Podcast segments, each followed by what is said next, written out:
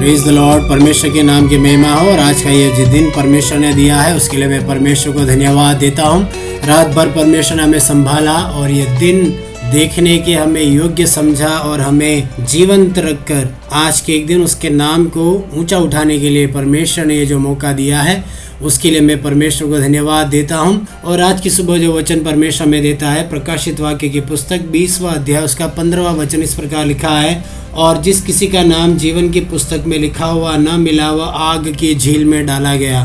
प्रकाशित वाक्य बीसवा अध्याय हज़ार वर्ष के राज्य के बारे में दिखाता है इस हज़ार वर्ष के राज्य में जो सांप है या जो शैतान है, उसे अथाह कुंड में हज़ार वर्ष के लिए बंद कर दिया जाता है। उसके बाद जो शासन है, यीशु मसीह का वो राज्य है, उसके बारे में बताया कि यीशु कैसे राज करेगा। और उसके बाद गोग मागोग के युद्ध के बारे में बोला है। बहुत बड़े युद्ध के बारे में बताया गया। महायुद्ध होगा। आख युद्ध समझ लो, आखिरी का महाविश्व युद्ध समझ लो, आखिरी का। और उस युद्ध में शैतान को हमेशा के लिए पराजित किया जाता है। उसकी पूरी सेना को पराजित किया जाता है और युगान युग के लिए नरक की आग में उसे डाला जाता है। और उसके बाद हमें परमेश्वर के श्वेत सिंहासन के बारे में बताया गया है कि जहाँ पर सभी मरे हुओं का न्याय किया जाता है और पुस्तकें खोली जाती है।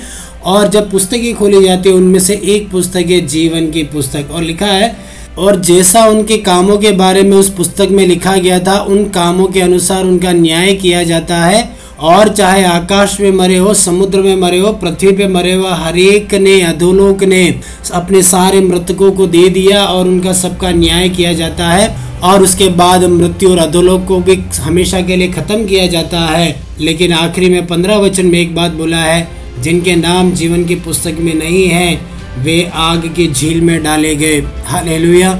मेरे भाइयों बहनों मसीह ज़िंदगी में कई बार हम मसीह ज़िंदगी को बड़ा आसान और हल्का ले लेते हैं।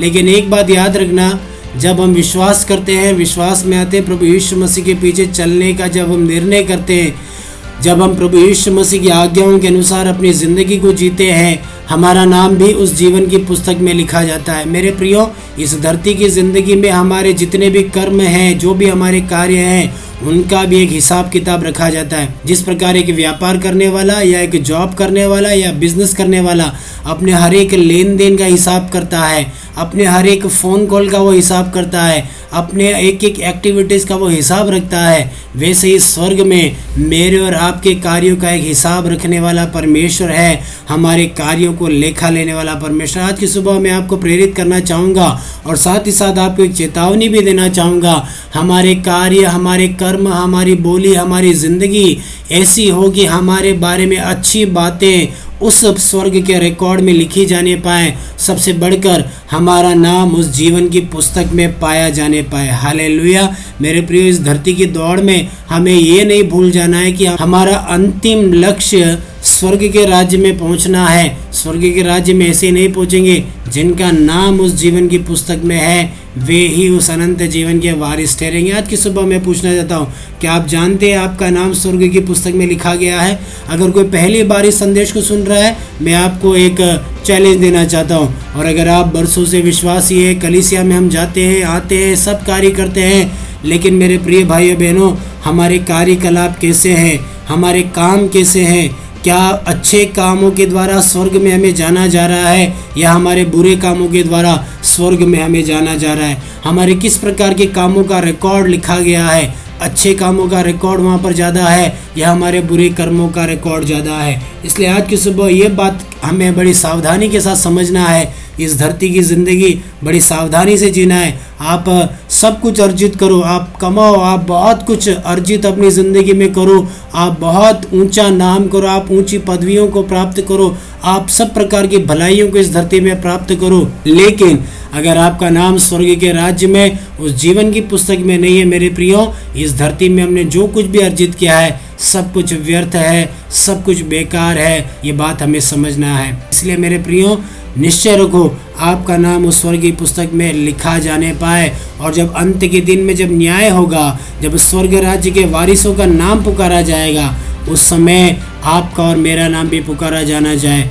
वहाँ पर दाऊद होगा, वहाँ पर दानियल होगा, वहाँ पर अब्राहम होगा, इसहाक होगा, इन सारे भक्तों के सामने जब आपका और मेरा नाम पुकारा जाएगा गर्व के साथ, परमेश्वर के सामने, पूरे हिम्मत के साथ खड़े होने के लिए परमेश्वर मेरी और आपकी सहायता करने पाए। इसलिए इन दिनों में हमारी ज़िंदगी का लेखा लें, हमारे कार्यों का लेखा लें, बड़ी सावधानी के साथ इस धरती की हमारी ज़िंदगी को हम जिए।